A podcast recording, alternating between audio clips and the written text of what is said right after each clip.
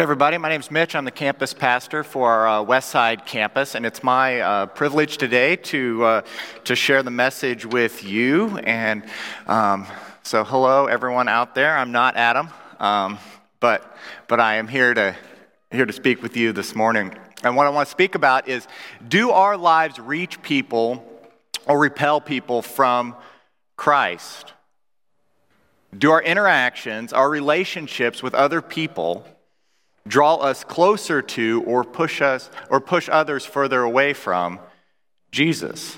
I want to discuss how our day-to-day moment to moment selves fulfill or impair the mission of the church, the mission of Christ. See, almost every organization, um, business, whether it's uh, regardless of religious institution or secular institution, has a mission or a goal, a unifying statement, a common direction.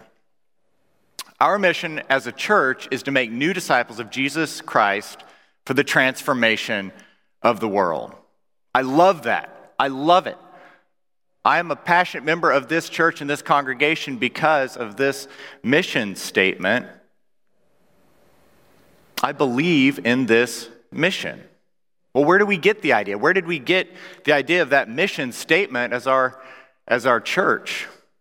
Well, it's a great question. It comes from what we call the Great Commission, as Christians know it. It's um, New Testament in Matthew, the Matthew 28, at the end of the Gospel of Matthew. And it's Jesus' last words to his followers, his disciples, before they witness him rising up into heaven. Now, a little extra context here. These folks um, that he's speaking to spent the past few years with Jesus.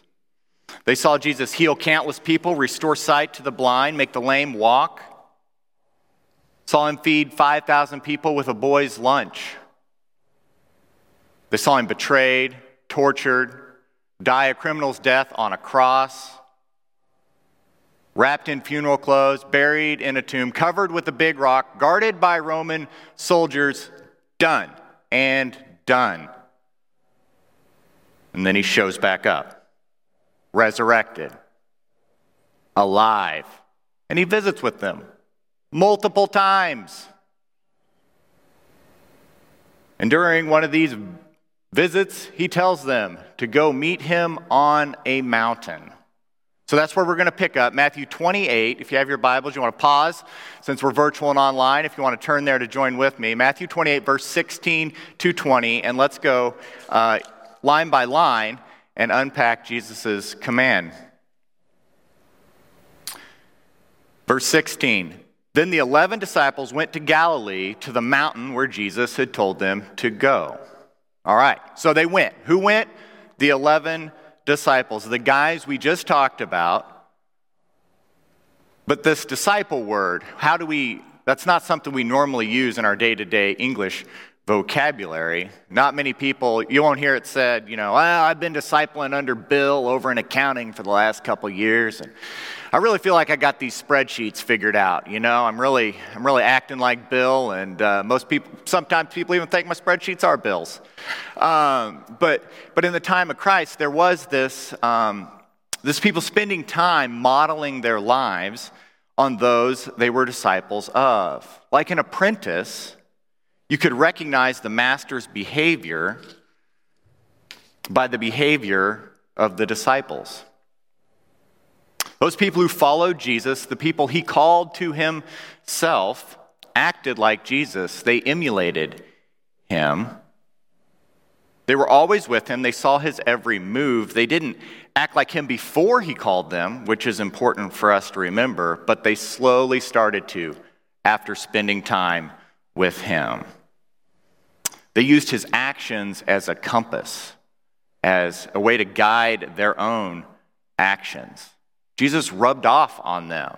There's a New Testament word, a Greek word we find in the New Testament, um, which means to rub against or to, to rub together, and it's used to reference this relationship um, that Jesus had with his disciples. Because, see, all the disciples were different.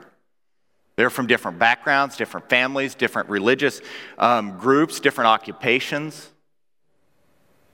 They had different relationships with Jesus, but all their relationships were G- with Jesus were individual and intimate, and they were all being drawn closer to God through a relationship with Him. So, these are the disciples, his closest group of people, the followers that had been with him the longest. They showed up where he told them to show up, and just as he promised, he was there. Verse 17 when they saw him, they worshiped him, but some doubted. Pause right there. If this isn't, if this isn't a permission to give ourselves a little slack when we are sometimes weak in our faith, I don't know what is. These guys, they saw him die, saw him again very much alive, but yet some of them, but some doubted. Some of them were like, mm, I don't know about this. Mm-mm. I, I don't know. But Jesus doesn't banish them, doesn't chastise them, he doesn't come down on them. Verse 18 Jesus comes to them and says, All authority in heaven and on earth has been given to me. He's explaining the situation. He's saying, It's okay, guys. I know this doesn't seem natural because it's not, but I'm God and it's going to be okay. Everything is going to be okay. I am who I am. It's all right. This is what I need you to do. Verse 19, after he says, All authority on heaven and earth has been given to me, therefore, therefore, go and make disciples of all nations. And this is where our church gets our mission statement make disciples of all nations.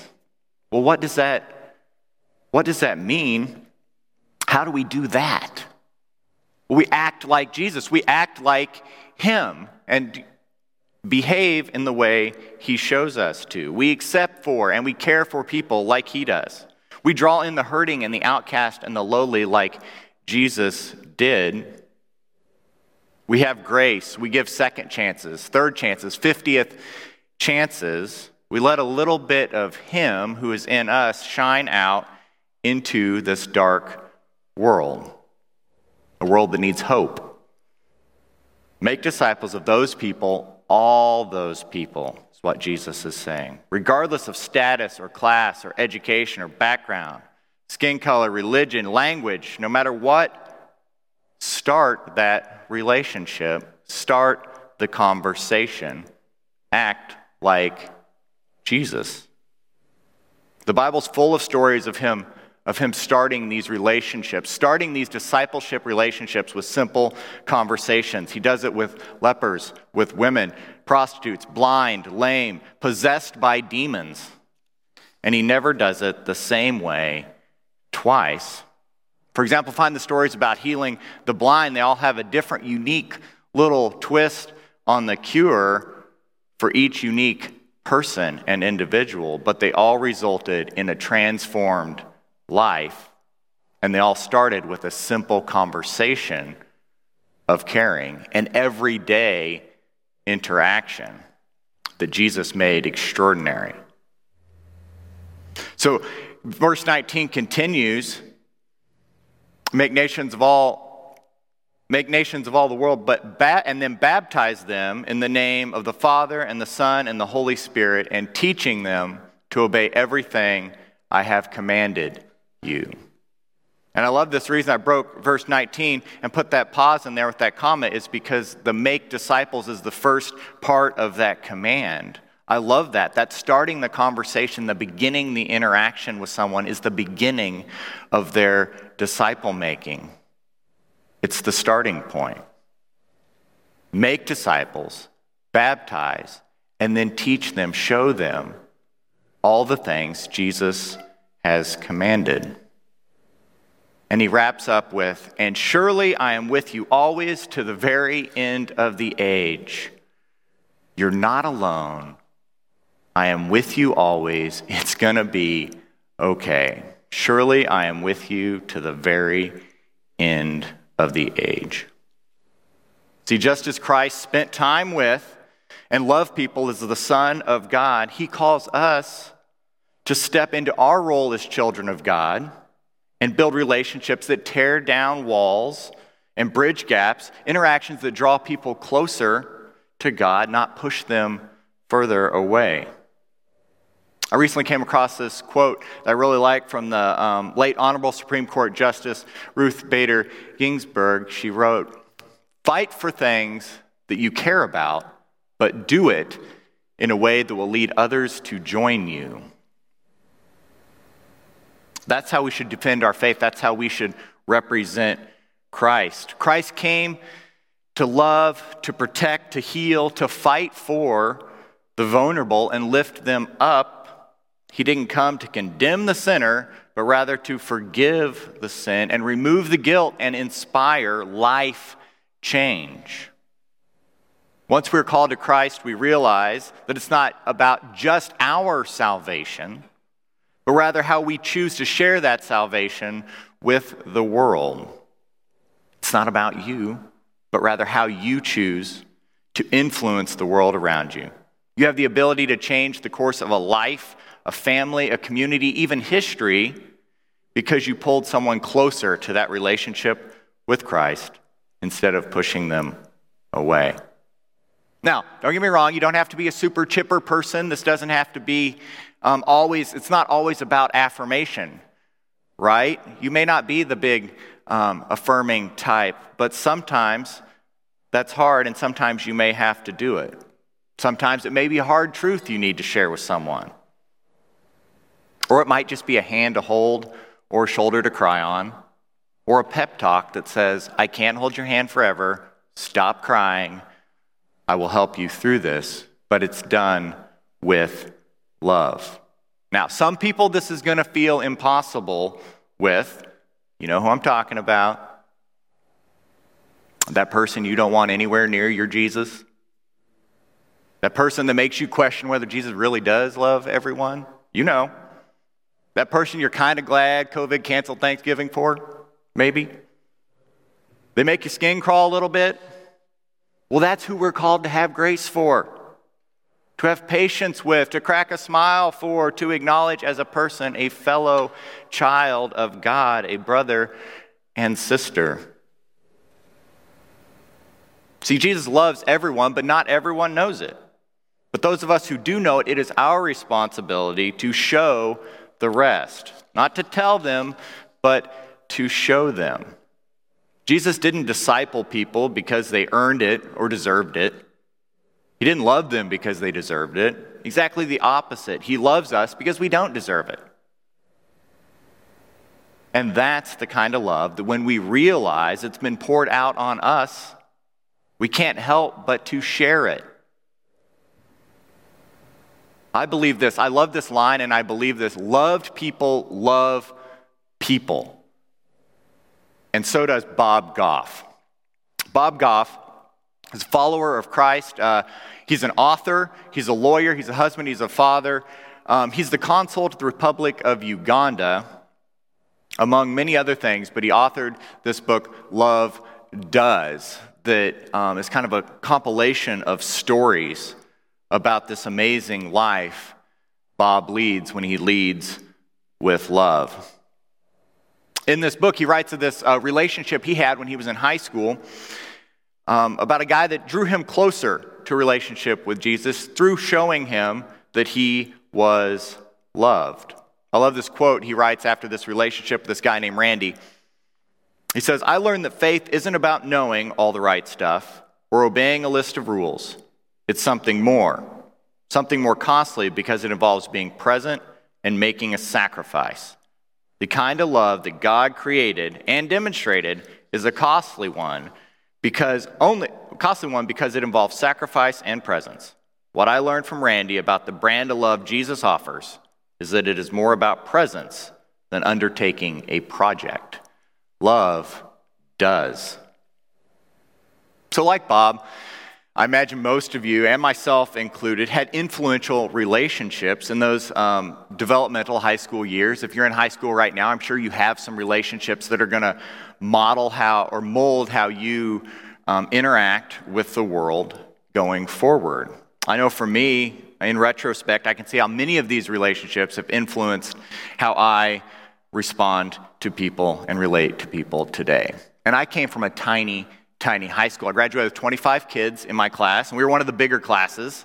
So that may be shocking for some of you, and for some of you, uh, you probably have me beat um, with small class sizes.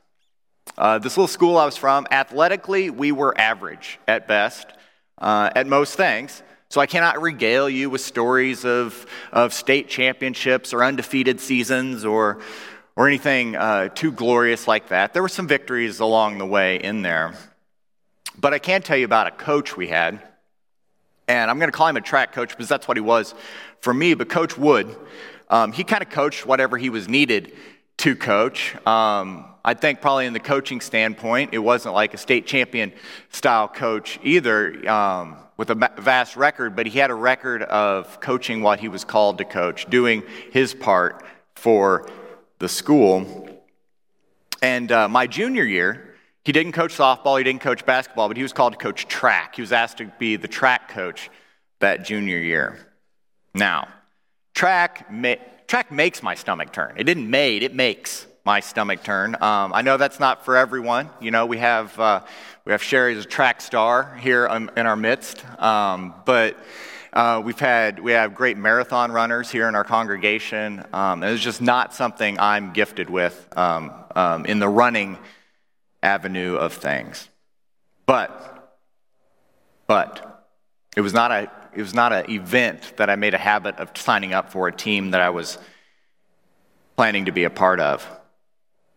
And track and field was that season that came at the end of the school year.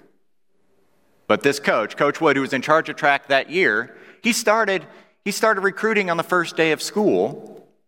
Buman, you're running track this year? Nope. Nope, not doing it. A week or two would go by and he'd bring it up again like I was constantly mulling it over or something. Like this was something I was really considering. He'd ask me if I was going to run track again. And this went on and on through the fall semester and as spring semester started. He finally broke me down. See, he had this plan. He had this plan to win track meets, and he knew there was a place on his team for me to help him achieve this goal, this mission of winning track meets. And I don't fully understand it. It wasn't something I spent a lot of time researching, but apparently you get points for placing in the different events. And the higher you placed, the more points your team earned towards the final point total at the end of that meet. And like I said, I was from this teeny tiny town that went to these teeny tiny track meets that wasn't overwhelmed with vast numbers of athletes. So the way I understood it is coach would go into a meeting with all the other coaches before the track meet started and sign athletes up for events. See, all the other kids on my team, they generally had a good idea of what they were going to be doing. They've been training for it all week. They're either going to jump high jump or run the mile or be a sprinter in the short distance races. But not me. I had no idea what I was getting signed up for. I was strategically got placed in the events that had the fewest competitors that day, thus increasing my chances of scoring a point for my team. I had to trust this coach that whatever events I got signed up for were part of the bigger plan, part of the bigger picture, part of scoring a point for the team. Coach included me in this vision, in this mission that was bigger than me and showed me that I had a role to play. I believe Jesus' vision, Jesus' mission is not about you as an individual, it's bigger. And he wants you to be an important part of it. This morning, I want to ask you to live a mission, a mission to make disciples of Jesus Christ, to think your day to day actions as an opportunity to advance the kingdom. To advance the kingdom by being loved people who love people. That's the part of disciple making. Choose actions that draw people closer to Jesus, not push them farther away. I want to ask you choose to believe you are in an event, and by running it, you are choosing choosing to be part of a bigger plan. And by running it well, you're pointing others to Christ and fulfilling your mission and the mission. Amen? You pray with me? Lord, thank you for the opportunity to gather together and share your word this morning. Bless all those we're out there in this community to, Lord, we know that we do things and we say things that are not helpful, that do not draw those close to you. And Lord, we cast those aside today and focus on a mission of being a light, of using your word to model our lives after to act like you, to draw others closer to you, closer to a life changing relationship that you so desperately want with them.